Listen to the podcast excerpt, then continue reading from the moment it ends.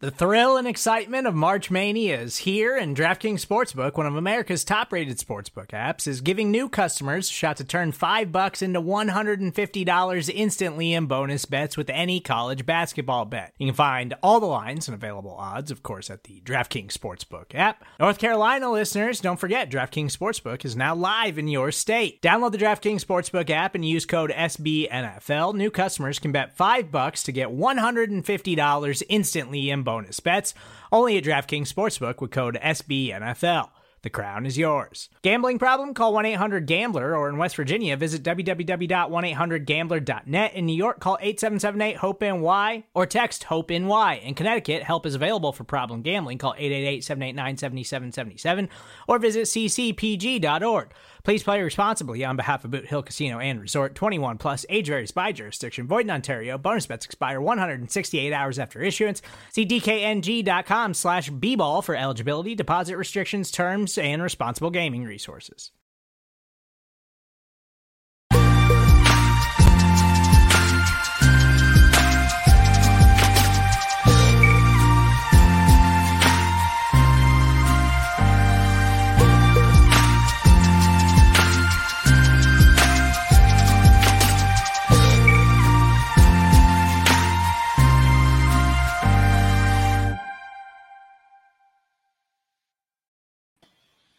Listener questions live on the Orange and Black Insider Bengals podcast. How's it going, everybody? Happy Friday. I'm Anthony Cosenza, joined by my partner in crime, John Sheeran. John, happy Friday, bud. How's it going?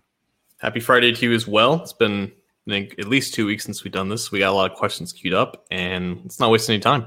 Yeah, we'll get right to it. Just to remind everybody, you can get in touch with us a number of different ways. You can leave your questions in the Cincy Jungle Facebook stream that's going on, the live YouTube stream on our on our YouTube channel. You can leave them there. You can call or text 949-542-6241.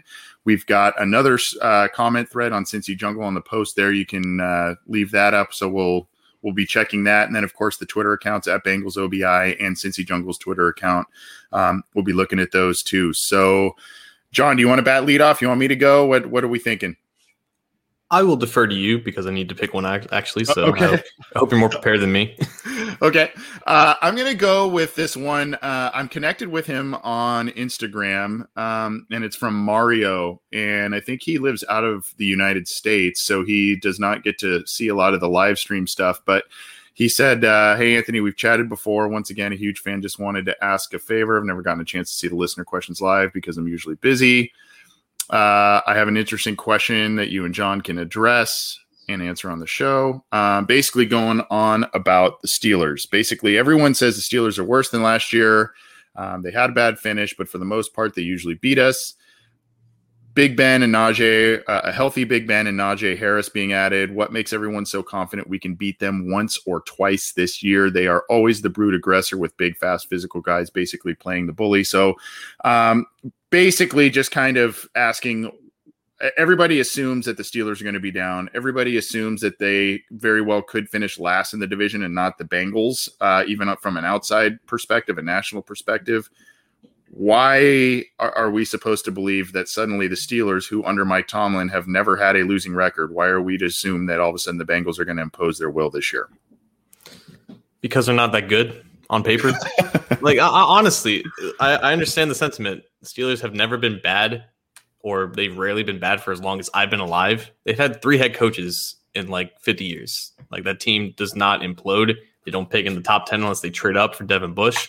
They, they are not ever at the bottom of the league, and ergo they're never at the bottom of the division, and that's because the Browns have always inhabited that spot, or if the Bengals before them, like they're much like the Ravens. You know, they're a stable of consistency and continuity, and that has been a recipe for success for a long time.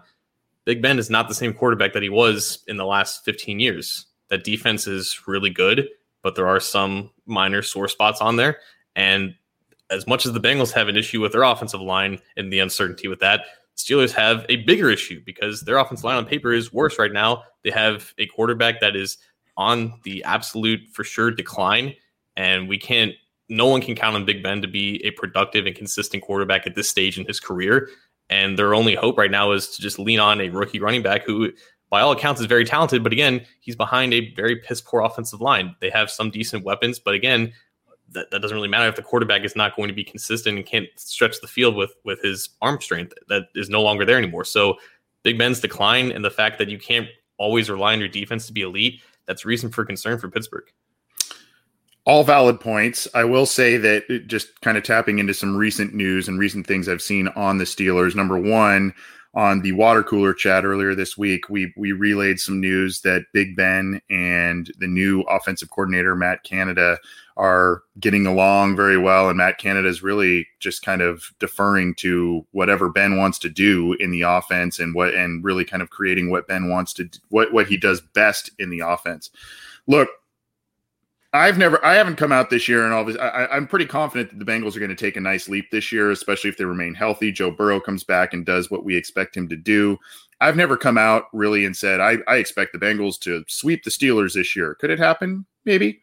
Uh, I, I just, I am very hesitant to ever really fully put put aside the Steelers because of the continuity aspect you mentioned, John, with the coaching staff, because they are always up atop the AFC and the AFC North in some form or fashion. I, I'm just not ready to say they're going to be terrible this year. I think there probably will be some regressive steps. Maybe they are more of a 500 team. There are some weaknesses that are uncharacteristic of a Steelers team, like you mentioned, the, the offensive line issues. But Najee Harris has looked very good in these mini camp videos and, and clips that I have seen.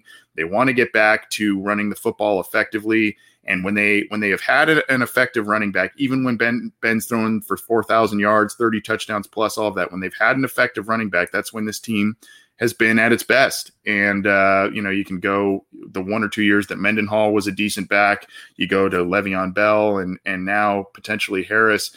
I, I think I think this this division will beat up on each other, whether it's the Steelers and the Bengals or the Bengals and the Browns. I think there's going to be a lot of beating up on each other, but I'm not re- ready to say the Bengals are going to sweep the Steelers, but I see I see definitely a, a split at least for a lot of the reasons you mentioned. It's definitely a wait and see situation, despite all the evidence that kind of supports their inevitable decline. Um, I want to combine these two questions. We had a text from Muhammad and we had a comment from Jason Abeza DC in the Facebook chat. And from Muhammad, he's asking, with the injury to Hakeem Adeniji, who do you think would be the best fit for us to sign? From the remaining free agent vets. And Jason asked, Do you honestly believe the Bengals will sign another offensive lineman before the season starts? Anthony, what do you think? I think so. Who it is and what kind of t- uh, quality tier, I don't know. Some other people have also kind of tag team on these questions to, to us and asked the Morgan Moses question. I don't, uh, from what I understand, Morgan Moses is working on a deal potentially with the Jets to go there, which is interesting because they have a situation very similar to the Bengals in that they would need to kick a a tackle of some sort inside, whether it's Moses himself or Fant, I think is uh, their their right tackle. So someone would need to kick inside at some point. And the Bengals have a similar kind of conundrum if they if they go after Moses themselves with Riley Reiff, Jonah Williams. Um, so I, I don't think it's going to be the caliber of a Moses. You may they may look at some some final cuts um, and, and, do the waiver wire thing uh, a little bit later in the summer. They may kind of go with another journeyman out there. I do expect them though uh, to to try and fill that void. I mean, I think they're going to give other guys some shots and some looks to try and, you know, a guy like Michael Jordan maybe rehabilitating his career, other guys getting some looks, but they like the flexibility that Adeniji gave them in the guard tackle option, kind of the ability to maybe play both. So I, I would expect they go out there. Unfortunately, options are limited right now. Yeah, I don't think it's going to be like the usual suspects. I don't think it's going to be Trai Turner. I don't think it's going to be Mitchell Schwartz, who, by the way, is still recovering from an injury that should have impact whether or not he plays most of the 2021 season. Um, if you remember earlier in the offseason, they reached out to Brett Jones and Nick Easton, who are primarily interior interior guys.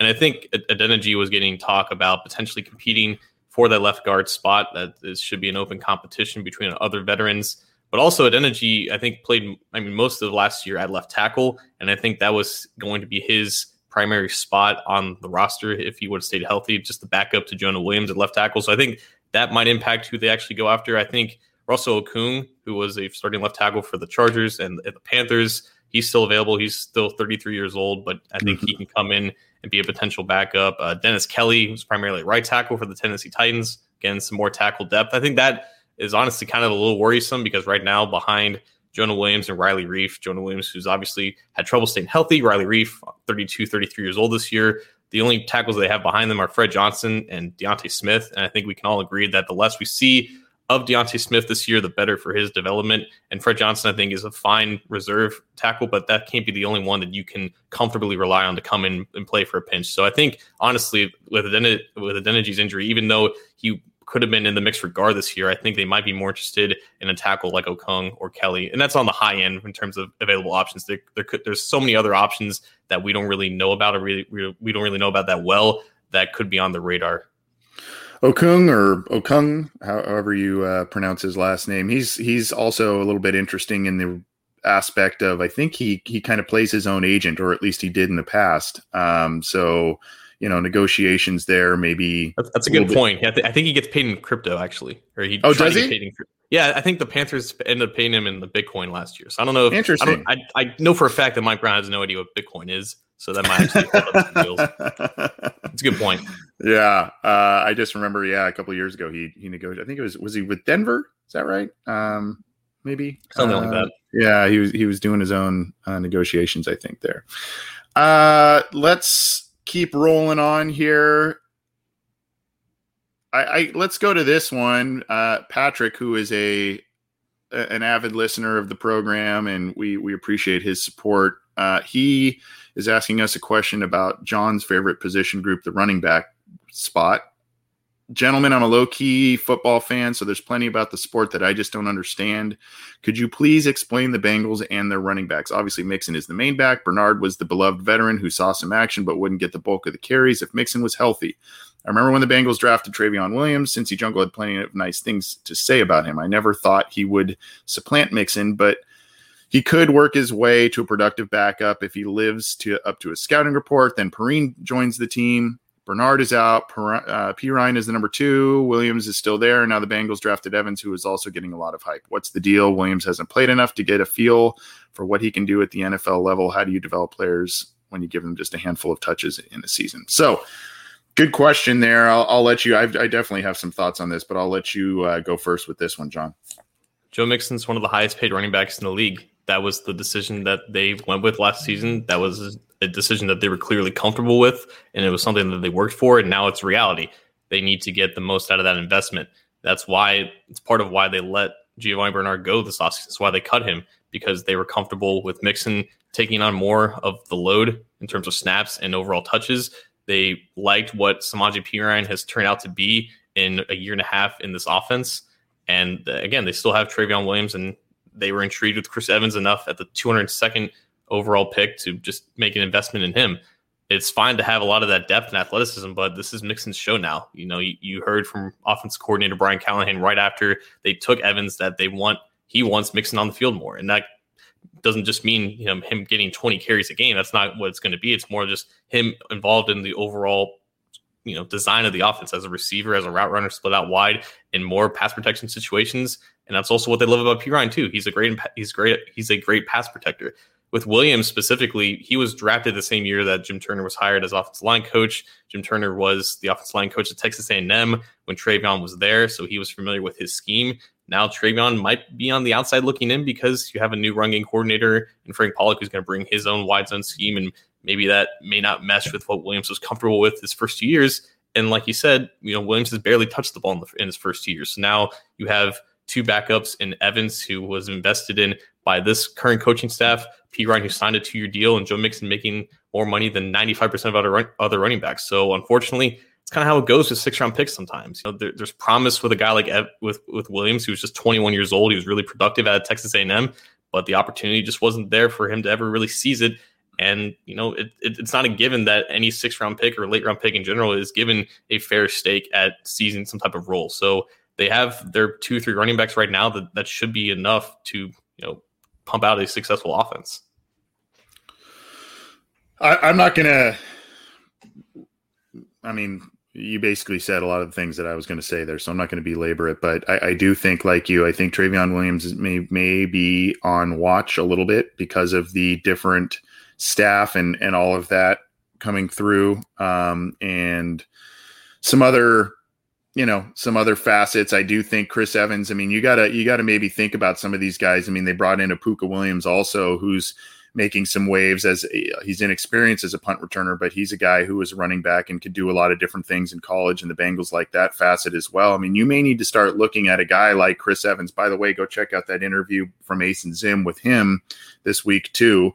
Uh, you may need to start thinking about him and Pooka Williams as more of kind of a, a gadget, a um, uh, maybe even in addition to the wide receiver group in a way, maybe like a Randall Cobb type of player, something like that, where you know they can do a lot of different things and line up in different places. So um, I, I think I, the the one interesting thing, and I love Joe Mixon. I think when he is healthy and he is on, he is one of the best backs in the league. But it's a it's a risky bet for the for the team to a, a year after Mixon had a significant foot injury. You know, it's they they they kind of went all in on it again after they went all in last season by giving him the big contract. So, uh, you know, I I think he is worth it when he is def- when he is healthy and he is on. He is most definitely worth it, but. There's been a couple of injury issues with Joe in the past, last year being a big one. And I think that was a big reason the offense struggled. But I think they have talent there. They just got to be able to, to creatively use it. Where are we going next, John? So we had a question from Mark Fry in the YouTube chat. Are there any concerns with the new with how the new COVID protocols will impact the team? I saw a couple of these. You know, it's uh, you're talking about obviously what the NFLPA um, agreed to, I think, and and all of that. I I went through it a, uh, a little bit.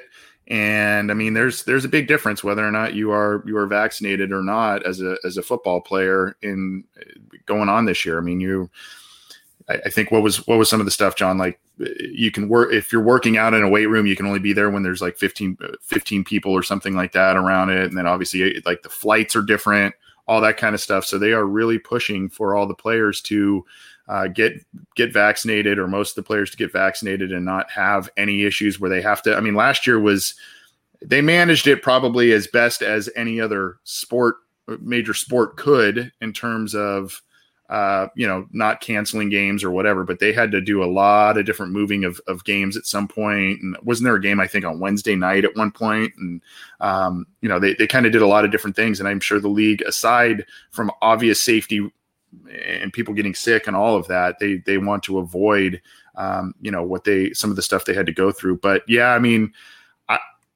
i don't know. I, and then you saw joe mixon kind of be a little bit outspoken on on this situation when the nflpa agreement was was come to. So i don't know that there's going to be issues as it goes with the cincinnati bengals. You may just uh, i mean there there is a noticeable difference in how an unvaccinated player is is navigating this season, whereas the vaccinated players are.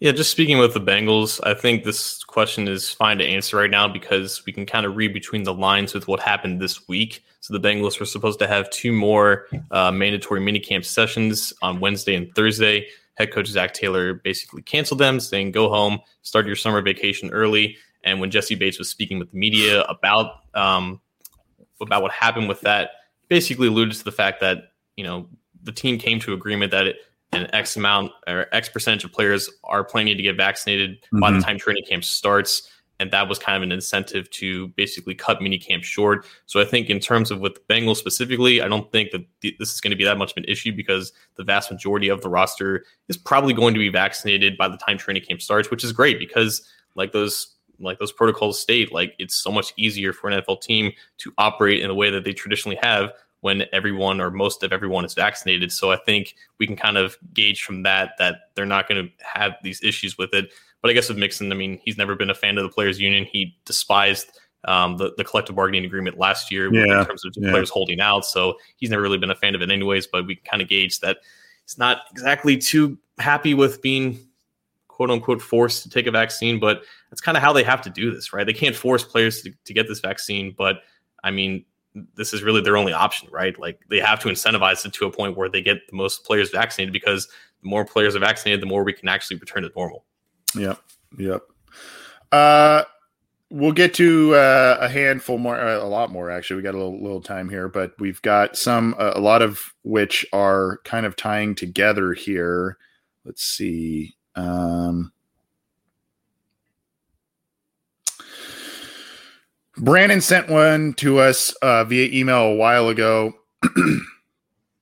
basically saying obviously the Bengals don't feel the need to bring in a veteran linebacker. How comfortable are you with what we have now, considering a majority of the time there's only two linebackers on the field anyway? And then I also saw in the live uh, comment from Mike Jones, why haven't we signed Josh Bynes yet? So we can kind of maybe tie uh, the, the linebacker conversation, maybe even uh, well, we, we won't tie too many in at one time, but uh, let's let's let's kind of tie in this a little bit with Mike Jones' question: Why haven't we signed Josh Bynes yet? And uh, Brandon's email talking about our comfort level with the linebacker group. I, you know, I, I think it is overall one of the weakest position groups on the team, but they invested so heavily in it last year, and I think they invested in guys that have some pretty high athletic profiles, were productive college players, and I think you started to see especially from Logan Wilson. You started to see some improvement uh, last year as a rookie and some growth. Uh, he had a couple of, of, interceptions and a couple of near ones. Akeem Davis Gaither also flashed a little bit. Hopefully, Markus Bailey kind of gets his feet back under him a little bit as. Uh, you know, he he battled some injuries as a as a senior at Purdue and whatnot, but uh, you know, hopefully he takes the next step there, and, and that's kind of what you're hoping for. But again, I think the Bengals are going to mix a, a, high looks with a high amount of defensive backs, whether that's kind of a three safety deal with Ricardo Allen and Jessie Bates and you know the, the Vonn Bell and, and all of that, um, and then obviously mix some things up. We we heard earlier this week they're going to move Trey Hendrickson around on the defensive line, so maybe they they go that front and go light, you know, go heavier on the front, go lighter on the linebackers, and maybe mask that deficiency a little bit. So I'm not overly worried about it. I think I think you know some of the traditional linebacker roles have have gone by the wayside in more recent um, in more recent years rarely is a defense like good because of their linebackers primarily. It's it, it, it, really is just the nature of the position. Like it's so dependent on how your on how your pass rush is, and in terms of coverage, it's rarely because of your linebackers being good is why you have a good secondary and a good pass defense unit. Like even when the Bengals defense was really good, like yeah, they had Vontaze Burfict for a handful of good years, but rarely was that position group the reason why Mike Zimmer's defenses were good. They had really good pass rush and they had really good cornerbacks and just really good coverage in general. When everything else around the linebacking group does well, it, it, it enhances the play of your linebackers. All you really need is just athletes out there that just know where to be. And I think that is the potential with guys like Logan Wilson and, and Akeem Davis Gaither. It was such a huge step last year to get those guys in the building and get them worked up and eventually developed into a place where they can be counted on for more than just a handful of snaps a game, specifically with Davis Gaither. I think Logan Wilson is such a huge component with this. If they can get a competent three down linebacker out of him, which I think he has all the skills and athleticism to become that, in, whether it's this year or next year, I think that would do wonders for them because then they would just need you know, a handful of snaps from Akeem Davis Gaither, and then Germaine Pratt, who's still under contract for two, from two more years, and maybe even Markus Bailey, who had that talent. He just had the injuries with him, and which is why he let or er, lasted all the way to the seventh round. So this position group doesn't really need a Josh Bynes anymore, as long as you have guys that are knowing where to line up and knowing where to be. That was really Josh Bynes' responsibility last year to be that veteran leader. But now he's like 33 years old and he's just not getting any more athletic. So there's no real need to bring him back. And I think they made the right decisions this year to invest in defensive line and in the secondary because when those units are at least competent, then your linebackers have a lot more easier job. Yeah, and and to your point too, if the defensive line is we're operating at a higher level on a number of different fronts. It makes things it makes life easier on the linebackers that they do employ out there. And I'm seeing, I think you mentioned his name as well, but I'm seeing a couple of uh, other people mention Germaine Pratt, just a guy we don't talk about a lot. Um, big year for him big year for him in terms of uh, showing showing some stuff. I mean, he's flashed a little bit, but he's another guy that needs to start playing pretty well in in whatever role they choose for him. We got a call on the line, John. Uh, who's this? Hey, it's Terrell. Terrell, what's going on, bud? How you doing, man? I'm fine, man. Just uh, this was listening to you guys yesterday with the little interview, man. With uh but I forgot her name, man. But uh, Lindsay Patterson. I know I yeah, yeah, I know, yeah. We know around town. It's just I don't know why my uh had a blank in my uh, thought, but uh, yeah, man, she kept it real. She kept it too real and thorough, and I like the way how she just kind of she she know I, it just she she know her stuff really though, and, and um. I just like the way how uh, she just kept it real with just uh, the bad, the good, and the ugly But my uh, I was really gonna say was uh, dang, uh, I'm, I'm with y'all. I really do hope they keep four running backs with the Pooka Williams and um, Chris uh, Evans. Hmm. Um, they more than just running backs. They receivers too, and they play special teams too. Um, I, I, I'll take them over uh, Mike Thomas and um, and Trent uh, Trent Williams. I think I think that's the name, uh, Trent Williams. Are you Uh, talking you know Trent, Trent. Trent Irwin? Is that what you mean? No, the receiver, the small receiver dude. Oh, Taylor. Taylor. Yeah. Taylor. Trent yeah, Taylor. yeah, I'll and take, he's- I'll take them two running backs over Trent Taylor and Mike Thomas. Hmm. Well, it, it- the decision may come down to that. Uh, you know, in terms of the Bengals, how how will they get creative with some of these roster spots on that on that episode you talked about where we interviewed Lindsay afterward? We talked about the cornerback group where the Bengals may need to get creative with you know a guy like uh, does does Ricardo Allen take up a dual spot, and then of course. You know, you're, we're talking about the running backs, and do you do you hang on to Pooka Williams and Chris And, and Chris Evans and, and you know maybe go a little bit lighter at wide receiver. But right now, John, I think um, uh, Taylor has the inside track on the punt return gig. I, I mean, it's early. And I just want to say that I really did have high hopes for a Denji. I hope he get back uh, well soon. Um, I, and another thing I really wanted to say is, what if everything go right and we win 10, 10, 10, um, 10 games and we sneak into the playoffs at the wild card, number seven, whatever, and we be like the uh, the uh, the like the Atlanta Hawks or the NFL and and Joe Burrow come up big and big time moments and stuff like that. What if, what if that do happen? And, and we'll turn around and be like, well, I guess it's a press. Let's did work. I guess so. Well, that's the hope, Terrell, and we'll uh, we'll take some of these comments and questions off the air. Always good to hear from you, buddy. Appreciate you calling in, man. Have a good have a good weekend. Um, so I I I think he unfortunately couldn't couldn't hear you, John. But uh, when I was asking about the Trent Taylor, so we'll talk about that. But um, I mean, the hope is that the the Bengals end up surprising some people, like what he's talking about, getting that maybe sneaking into a wild card, especially since they've expanded the playoffs and expanded the season. There, who knows what what happens with some of the records, but. I think improvement's the name of the game this year, and getting to be very competitive is the name of the game in year three. But let's go back real quick. Trent, you you were talking Trent Taylor. I think Darrin Simmons kind of says he's got the the front. Uh, he's the front runner for the punt return job right now, right? When does everything go right? I've been asking myself that for a little while, but um, yeah, Trent Taylor has the inside track because he's got 49 career punt returns, and Darius Phillips has five, and Pooka Williams has zero going back to his Kansas days. I think it's very similar to, I guess, the, the guard situation, right? We all kind of assume that Jackson Carman is going to take hold of one of those spots because he's got the more raw talent, and that could be the case when comparing Pooka Williams to Trent Taylor. But right now, you value experience in, in these times just to make sure that you minimize mistakes but you're still going to give those guys chances to you know show that potential. And i think that's also what simmons says like he's got the ability to be electric in in that sense. And i think that's why i think taylor said or i think it was geoff hobson who wrote that they were like working him out at receiver which is it makes all the sense in the world. He's 5'9 170 he's a slot receiver. So it, that roster spot that sixth or seventh receiver spot could very well come down to either Trent Taylor or Pooka Williams. That might be the way that Williams makes the roster. The more he can do, the better. And if he proves to be like that electric punt returner compared to a stable, reliable option in Trent Taylor, that might be his option. It could very well be like 2016, where they had Brandon Tate still. They signed Alex Erickson as a college free agent. Erickson literally ran away with that job in the 2016 preseason. Now there's going to be three preseason games this year to really um, give that opportunity for Williams, which is unfortunately what rookies didn't have last year. We had a couple other calls that unfortunately we did not get to, but if you are so inclined, we'll be here for a few more minutes. Give us a call again, 949 542 6241. Shoot us a text. We'll try and get some more questions of yours on the air before we continue on, and I'll let you pick the next one there, John.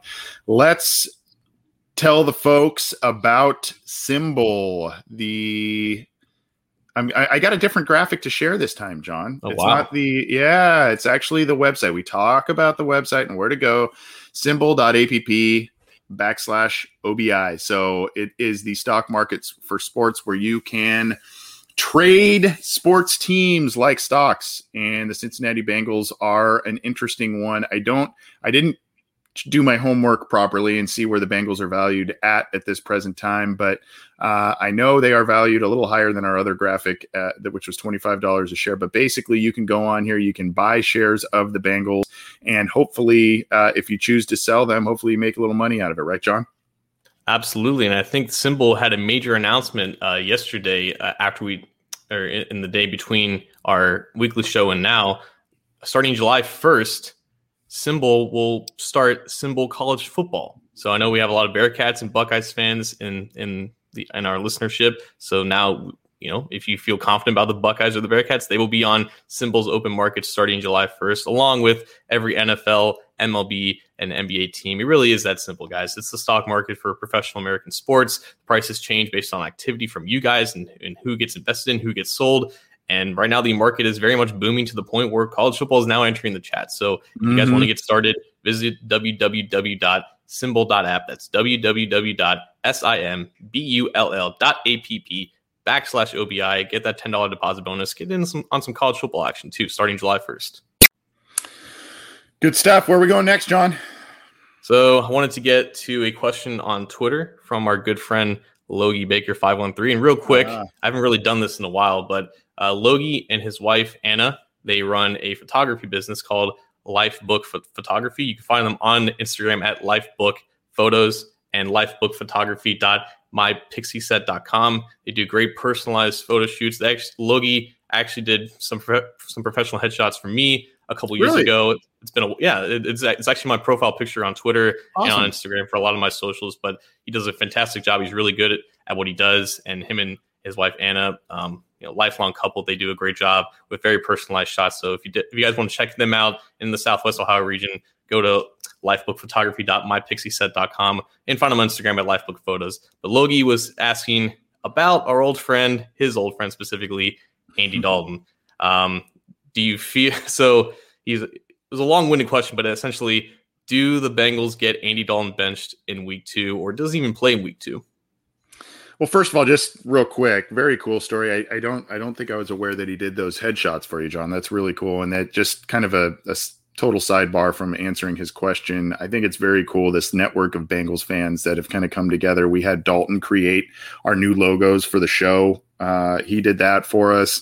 Logie's doing some work for you there on the headshot front, and you know, Bengal Jim's got this big thing that he's doing this weekend, uh, going the the march to the hall there. So just it's just really cool how we've all kind of connected and done different things with each other. It's it's pretty neat. But the question was, do do I believe that the Bengals will force Andy Dalton to the bench in week two? Is that is that kind of the the, the crux of it? So, so I, I, reached out on Twitter, asked for personal questions this time because it's June, it's the offseason, right, It's not that much right. stuff to talk, but he, he still managed to make it very personal for him because he loves Andy Dalton and that, that, was his boy for nine right. years. So yeah, I, I guess it's like, does he start week two or does he start and do the Bengals blow out the Bears so much that he gets benched and that's the start of Justin Fields? Like, how do we see that happening right now, three months um, in the future? Unfortunately for Andy Dalton, I think Justin Fields is probably going to be starting football games at some point this season because last year the Bears were pretty competitive and they bounced back and forth between quarterbacks throughout the year between Trubisky and what, who was the other one? Foles I think right? Mm-hmm. so um, I mean they were they were bouncing back and forth there. And then you know I Dalton was a backup in Dallas before Dak Prescott got injured and there was kind of some ups and downs there. He played pretty well against the Bengals but um, you know I I just I think probably we'll see Dalton at the at the beginning of the season, but I think probably the, the, Bears will be in the mix, but they're not probably going to be as thrilled with Andy Dalton. I don't think the Bengals will force him to the bench, at least not that early. But I think that maybe if, the Bears lose that game, I think that's when the conversation starts, and I think that's when the chatter starts to get really loud for for Fields to come on and start games for him.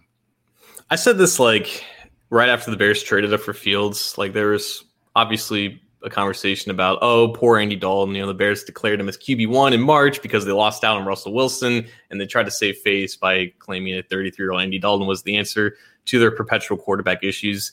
Like, I mean, I have no beef with Andy Dalton, but I mean, the guy's a 10 year vet. He started for eight, eight, nine years in Cincinnati. He, he almost earned like $100 million in his time in Cincinnati. At, at this point, like, I don't really feel sorry for him. And I guess it's kind of like kind of crude, but you know, he just is who he is at this point. He's just a decent quarterback that can give you a couple starts, but there's no reason why anyone should be holding on to him having success in Chicago when they have their most talented quarterback, maybe in franchise history in Justin Fields. I think that relationship is actually forming right now. Like there's there's only a handful of other quarterbacks I would rather have my quarterback learning from in, in terms of veteran backup in Andy Dalton. Yeah, so I think yeah. him his presence there has value, but I really don't see why Fields has to wait on the bench for any amount of time. Like it wouldn't surprise me if Dalton is out there week one for the Bears, but I think it, it's probably the smarter decision to just put Fields out there sooner than later. I don't think that's gonna. I don't think like he's gonna get benched. I don't think Dalton's going to start and get benched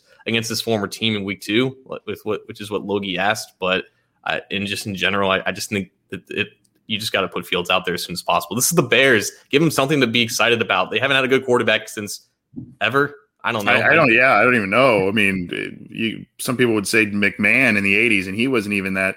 That I mean, he made a Pro Bowl one year, but I mean, that was all about Walter Payton and the defense. So, I mean, yeah, it's then they had Harbaugh and I think Tom Zach, and I mean, then you go more recent, like you said, it's like, oh boy. Um, so yeah, Fields is the most probably one of the most exciting guys they've had at that position for a while.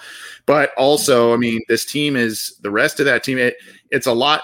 Oddly enough, the Bears are a lot like some of the teams under Andy Dalton. I mean, they they they are good in a lot of different positions. They're they're stacked. Their defense is really good. Um, you know, they've had they have some pretty good wide receivers, but they haven't had the quarterback to get them the ball. I mean, they they've been in the playoff hunt. They just it, that quarterback position has just been uh, under scrutiny and for for the right reasons. So I do think to your point, I think they're in a good situation where Dalton can maybe spot start games, start the season, maybe keep him keep him in the hunt, and then as maybe he falters or he's not really. Uh, you know the fans are calling for Fields. Maybe he takes a back seat, but it could be a good mentor type of program there. Um, but I know I know Logie and his affinity for uh, for for Andy. Hey, Andy, we, we all got a soft spot for Andy. We have we've all got a soft spot for Andy. Um, let's let's see where we're going next. Uh, I thought this one was pretty good, and it's from one of our regulars here uh, from Brian in Iowa. Did Zac Taylor make a mistake trying to win in the first two years instead of building draft capital? I could see both sides of the coin on this one, but I think I would say no. I think I would say no, he didn't because number one, I think you lose. You, you can maybe lose a team or lose a locker room that way if if you're maybe thinking of you know tanking for two straight years and all this kind of stuff. I I don't know that that goes over well. Even though the Bengals may have done a bit of that in 2019 to get a Joe Burrow, they would never admit that. Um, but I also think there is also an aspect of first time head coach get inheriting a roster and there was still some talent on the roster, but it was aging, and there were some other. But he he probably need to be like, what what do I have here? What what who can we keep as I rebuild this roster in, in an image that I want? Who can we keep, and where where are we going from here? So. I mean, and at some point, even though he may, Zac may have known he's got a long leash in Cincinnati. I mean, it is what it is. You got to win games, and you got to you got to be competitive. And uh, you know, so I no, I don't I don't think that I, I don't think he made a mistake trying to win the first two years instead of building draft capital. I do think the Bengals should have built more draft capital by maybe, and maybe this goes against the point I just made, but maybe unloading some of these disgruntled players a little earlier than they did, getting more draft capital, moving up in the draft, and getting more high impact players that's kind of uh, maybe a bit more that I would have liked to have seen instead of the the usual move backs that they do. Mike Jones in Facebook. Zac Taylor was trying to win his first year? Question mark. I, I, think I think I agree with your sentiment. Um, it, I think it has to be a combination of both. Like you're not gonna, you should never blame a head coach for trying to do his job. Like it's it's not the coach's job in, in the sense of actually when, when the games are being played to just lose. Like that just goes against the nature of just the game. And it's just hard to really do that in football compared to other sports, I think. Um, but at the same time, you're right. Like there have been opportunities to just realize that a relationship between a player and team has more or less reached its peak. And there are times where you have to have serious discussions about how can we maximize the, the end of this investment, the end of this relationship Um, because you know when you have AJ Greens and Geno Atkinses and other you know longtime veterans just kind of leave on their own accord, it's kind of you know satisfying in some sense. But also there's a part of you that says, you know, I wonder what we could have gotten out of those players if we knew that these relationships were eventually going to come to an end. They weren't going to finish their careers in Cincinnati. But at the same time, you know, undoubtedly Zac Taylor has tried to his best.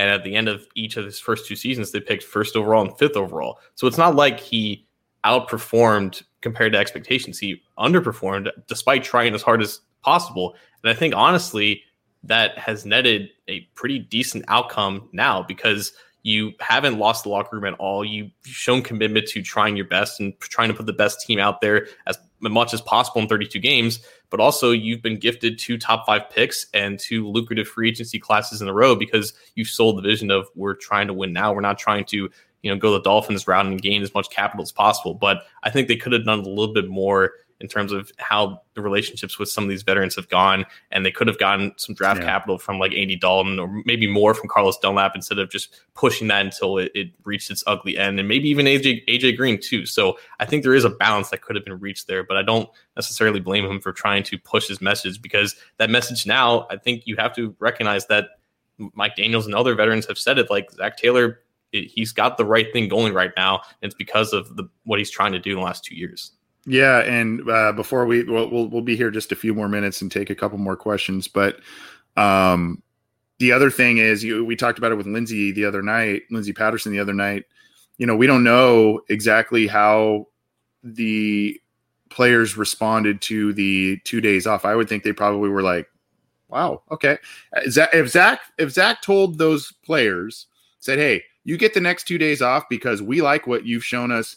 We like the attendance level. We know you've got some personal things to take care of, whether it's the vaccination side of things, whether it's go take a trip and rest up and all that kind of stuff. Maybe secretly they were a little bit frightened about more injuries occurring like the one with Adeniji. But if that's the message that he portrayed to that team, I think that resonates pretty well especially with the veterans. Um, you know, I, I, think Mike Daniels, when he was on our show, he was saying, you know, that's a player's coach. That's a guy that that gets it. He understands what what players you know what kind of drives players, what they like to hear, etc. So I, I know there are some mixed opinions on the Bengals taking a couple of extra days off of their mini camp, but if the message was, "Hey, pat on the back, good job, go rest up, go do what you need to do, and we'll be back at it in, in training camp," I would think that that message would resonate pretty well.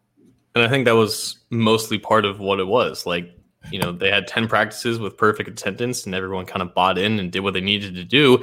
And i think paul dehner jr wrote about this in the athletic like historically under marvin lewis the last day of mandatory minicamp it was really just a relaxing day. I think they just like chilled around played some played some games in the locker room. It wasn't too serious. So you know it, like they could have done that or they could have done this. And i think with everything that's going on and the urgency to get a to be fully vaccinated in a month's time for training camp, and along with just rewarding all the work that they put in. When some teams like the Browns and the Packers they had inconsistent um, turnouts for their offseason programs, I think it's exactly it, it's it's 100 percent fine. It's not something that you should be worried about or complaining about as a fan because there are definitely worse alternatives. Let's get a couple more in here, John. What uh, what are you seeing here? Uh, we missed this from Jeffrey Turner about half an hour ago, but I think it's an interesting one.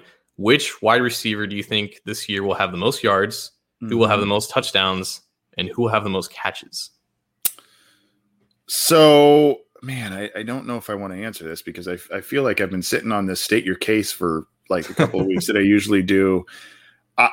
I, I'll say this, and um, there's another. Uh, I'm looking for the question to, to pin up here. Oh, here it is, right here uh, from Facebook. I'll say this: I I am expecting big things from T. Higgins this year. I'm a, I am expecting big, and I know Ja'Marr Chase looks like a stud, and and he is a stud, and the the rapport that he already has with Joe Burrow, and the fact that they are staying after practice and working on some things, that's all that's all good. Um, and I know Tyler Boyd is one of the most underrated, I, I not only receivers but players in the NFL. Um, you know, the guy just produces, produces, produces, and I think he's going to be a very valuable target for Joe Burrow. I, I just T Higgins Lindsay Patterson the other night said, you know, basically he's told us he's 220, but it's a different kind of 220 in terms of his body weight. That means strength. There's a, a little bit extra speed, it would seem, um, that that we've we've seen, and uh, you know, really, I go back to this. I've said this a couple of times. We we forget maybe because he's 6'3, 6'4, we forget that he's 21 years old last year, one of the youngest players on the team, if not the youngest player on the team. And now he's still kind of his body's still kind of maturing. He can add some bulk as he gets a little older here, maybe maintain that speed, if not increase it, which it sounds like it, it's happening at practice. I I expect T. Higgins to kind of be uh, the the highest producer at this point, based on all the hype I'm hearing. Nate Burleson's all over him on uh, the the NFL AM crew. So, uh, or Good Morning Football, I guess is now what it's called. I should should call it that. What, what it's actually called. But he's been all over him, and uh, you know, I, I tend to think T Higgins is gonna gonna be one of the the highest producers, uh, if not the highest producer on this team. So, in terms of answering the question, do you think he's going to lead yards, touchdowns, and catches, or just two of them? I uh, yards, touchdowns, and catches. I will say, I will say yards and catches, but not touchdowns. Gotcha. I can see three receivers leading each one, and I can see Ja'Marr Chase leading every one. I hmm. think, just real quick, I think it'll be Chase with yards and touchdowns and Boyd with catches. And, you know, like, I don't, I don't expect Higgins to just be lacking and not playing and not producing. But I, as much as Higgins can improve athletically, and I think he does have a chance to be a dangerous weapon, I just think that Chase he's just he's unlike any other receiver that the Bengals have had in a long time. And there's the Burrow thing, and that and that's fine and it's whatever. But I think Burrow recognizes that he's also dynamic and special in ways that Boyd and Higgins aren't. And it'll be interesting to see how defenses approach it. Do they just immediately put, put bracket coverage over over Chase? Does, does Chase garner the attention solely of opposing number one cornerbacks? And does that allow Higgins to outproduce his projections with Chase now in the lineup. And I think that is a question and variables that need to be addressed early. But I think what we can rely on is that Boyd and Burrow already had that connection last year. We saw it in spades for so much the first 10 weeks. And then Higgins kind of started to catch on as the season progressed. But that connection with Boyd, I think, will remain consistent. It's something that we know is tried and true. And I think he will still lead in catches. He might he might not get to 100 because of just how much the ball is going to be spread around, but definitely somewhere in like the 80 90 range. And I think that is more than enough to be fine as you're leading um, per, leading receiver in terms of receptions. But in yards and touchdowns, I just think that Chase has that game breaking ability that's going to give him the edge over Higgins in both. Yeah, I just I I think that's why I went touchdowns with Chase. I think there is that that game breaking ability, the deep ball ability that's been missing. Um, I, I can see guys like Boyd and Higgins really working the middle of the field and you know kind of the intermediate passing game a little bit, where you set up that big play to Chase. Right, you kind of mm-hmm. I don't want to call it dink and dunk, but you you do you know the crossers, you do the the tough the, the tough catches across the middle with Higgins, Boyd. Maybe those out routes get you eight yards, 12 yards, 10 yards. And then all of a sudden, you know, that defense is trying to figure out how to stop those guys. And oh, by the way, there goes Chase for, for a big ball down the field. So that's, that's kind of, you know, and I hope, I desperately hope, desperately hope that those three stay healthy the entire year because uh, if they're, if they're healthy, that's, that's an incredible trio of wide receivers. I'll let you. Uh, I started us off, so I'll let you pick the last one here, John, if you see one, um, and then we'll get out of here because we're we're coming up on a, a longer show here. But uh, where do you want to go next? So we have a little interesting question on Twitter from at Sam Goody 2021. Who would you want to perform at the halftime show at the Super Bowl the year the Bengals win it? Not Machine Gun Kelly, please. um, unfortunately, a lot of the bands I like, some of their their main members have passed away. So uh, you know, it wouldn't be the actual uh, band. I um, I, would go. You know, I'd. Uh, I, I, like a, a, lot of alternative rock and stuff. So you know, a band that that has a lot of hits and or um, songs that I think a lot of people in, across a lot of generations would maybe know. Maybe, um, oh man, uh, like a like an Incubus. I don't know if if you if you listen to them, John Incubus, mm. or um, I really like 311. I don't know that they're everybody's taste though, and they're maybe not the most family friendly in terms of lyrics sometimes. Uh, so that's a, that's another fun one. But um, I mean, there's a lot of uh, other alternative rock bands that you know from the 90s that I would have really uh, liked to see. You know, I think I think you know, kind of a, a there's like the U2s of the world that like a lot of people seem to like and you know all that kind of stuff. But I think they've already I think they performed a Super Bowl a while ago. But that's a that's a hard question. There's I mean there's even newer bands I would like to see as well that that I would that you know I would I would put out there. What about you? I gave this the appropriate amount of thought, which is just a few minutes because I think the answer is obvious in my mind. The Super Bowl is something that everybody watches. It is a uniter of the world, or at least the world that cares about American football. And the, the halftime show should be something that can get everyone equally hyped, right? It's it, like it's already the most watched television program in, in America, and like you don't need necessarily a great halftime show to make it a great event, but it doesn't hurt. And I think the one thing, the one artist that can unite everybody, that everybody can equally enjoy, is Young Thug. If he just comes out, if he comes out of the halftime show, if he starts the halftime show with digits, I I would elevate to a point that I would transcend my physical form. I, I, I it's like that music video from like like Yosemite where you just like uh you just rise up to a level of like you're in the ethereal plane, and then Future comes out with March Madness in the like the middle of it. It it would it it would be the best memory from that Super Bowl, even if the Bengals win it. I want Young Thug with a with a feature from Future. With those those two songs specifically, they can do anything else that they want because their discographies are great. But Young Thug featuring Future at the Super Bowl halftime, hundred percent.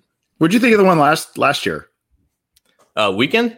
Yeah, I I enjoyed the Weeknd. I thought that was albeit a little bit weird at times and created some memes, but I, I, enjoyed it. I enjoyed the Weeknd. Super creative, super creative show that he put on. I thought that was pretty cool. I like Buckeye underscore 76, Third Eye Blind. That's another rock band I like that's across a lot of ages, has a lot of hits, all that kind of stuff. Um, yeah. Uh, or, or some collabs, like you were saying, you know, a couple of different artists, maybe, maybe some of these from the, the 90s, 2000s that maybe uh, somehow work with some of the newer stuff. I don't know. Uh, I just, I like the little bit of the older stuff personally, but, um, you know, I'm into some new stuff too. But uh, anyway, that is, uh, that's a good question. It's a good question. I, I don't even know what I would do watching uh, the Bengals in a Super Bowl. I've, I, I, mean, last time I did that, I think it was five or six. I, what would you do, John? Would you be at like a giant party? Would you be like hiding in in a closet and just watching it like alone? Would you? I mean, I I don't I don't know how I would watch the Bengals in the Super Bowl and what I would find most enjoyable, quite honestly. So two things with that. One, I guess I would have to work it, so I'd, I would unfortunately have to be somewhat sober enough to cover it. Yeah, um, yeah. I mean, me but, too. Yeah.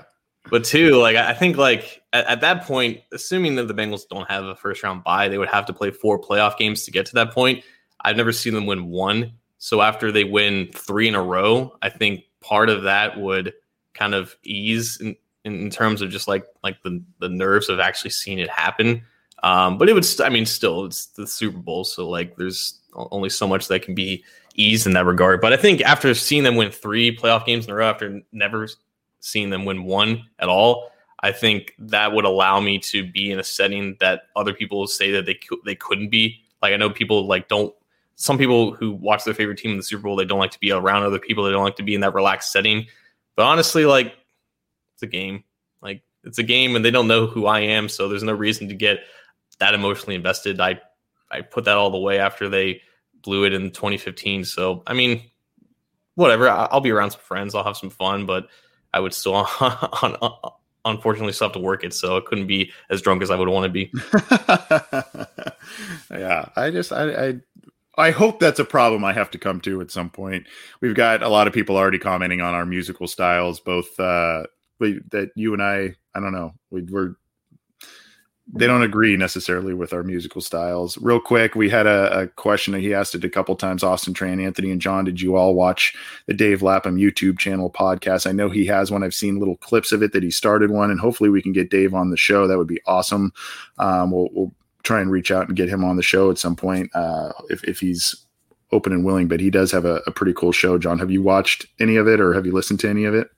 I have. It was weird because the one that I listened to it was Dave Lapham interviewing um, Dan Hoard, which is like the yeah, opposite yeah, of what usually happens. But it was fun learning a, a lot about uh, Dan Hoard's past. But he's had some pretty good guests on there, so I'll have to catch up on the ones that I've missed. Yeah, well, we'll see if we can reach out to him. It's a it's a good show, and um, yeah, he just and it's funny. He finally gets on Twitter, and it's just all it is is about the show. You know, it's just a guy we've been clamoring for Dave Lapham to be on Twitter. It would be such a, a fun Twitter follow, and he's he's social media averse. Uh, adverse is Dave Lapham. Well, let's get on out of here. We thank you for all of your questions. We tried to get to as many as possible, and uh, we tried to catch up on some that came our way a little while back as well. We appreciate all the live viewers. If you were unable to watch this live, you can go back and you have to subscribe to our YouTube channel and uh, go check it out or get it on your favorite audio streamer iTunes, Stitcher, Spotify, Google Play, or Google Podcasts, I guess now, iHeartRadio, all the major platforms. We, um, we're on there. So go check out our, our show earlier this week with Lindsay Patterson, the interview there. She gave us like 40 minutes. It was awesome go check out the interview that Ace and Zim did with Chris Evans. Check out all the stuff Matt Minich's doing on his Chalk Talk and on Cincy Jungle. Am I missing anything, John, before we hop on out of here, bud? Uh, no, I think we covered everything, man. All right. Well, happy Father's Day to the fathers out there this weekend and have a good, restful, fun weekend. Hit the grills or the pool or the beach or whatever you got to do to get some relaxing in. John, have a have a good weekend, my friend. Yeah, you too. And if you're joining uh, Bengal Jim for his rally at, at, at the Hall of Fame, um, you know, have fun with that. Be safe, and um, hopefully it leads to something. Yeah, give us give us some content with that. Uh, put it on Twitter or, or link. Give us some links or something. We'd like to check that out, and or you know if there's a video of what's going on or something like that, whether it's from Jim directly or if you're there, um, we'd we'd like to see it and push it out to, to our listeners and viewers too. But everyone have a good weekend and we will see you next week.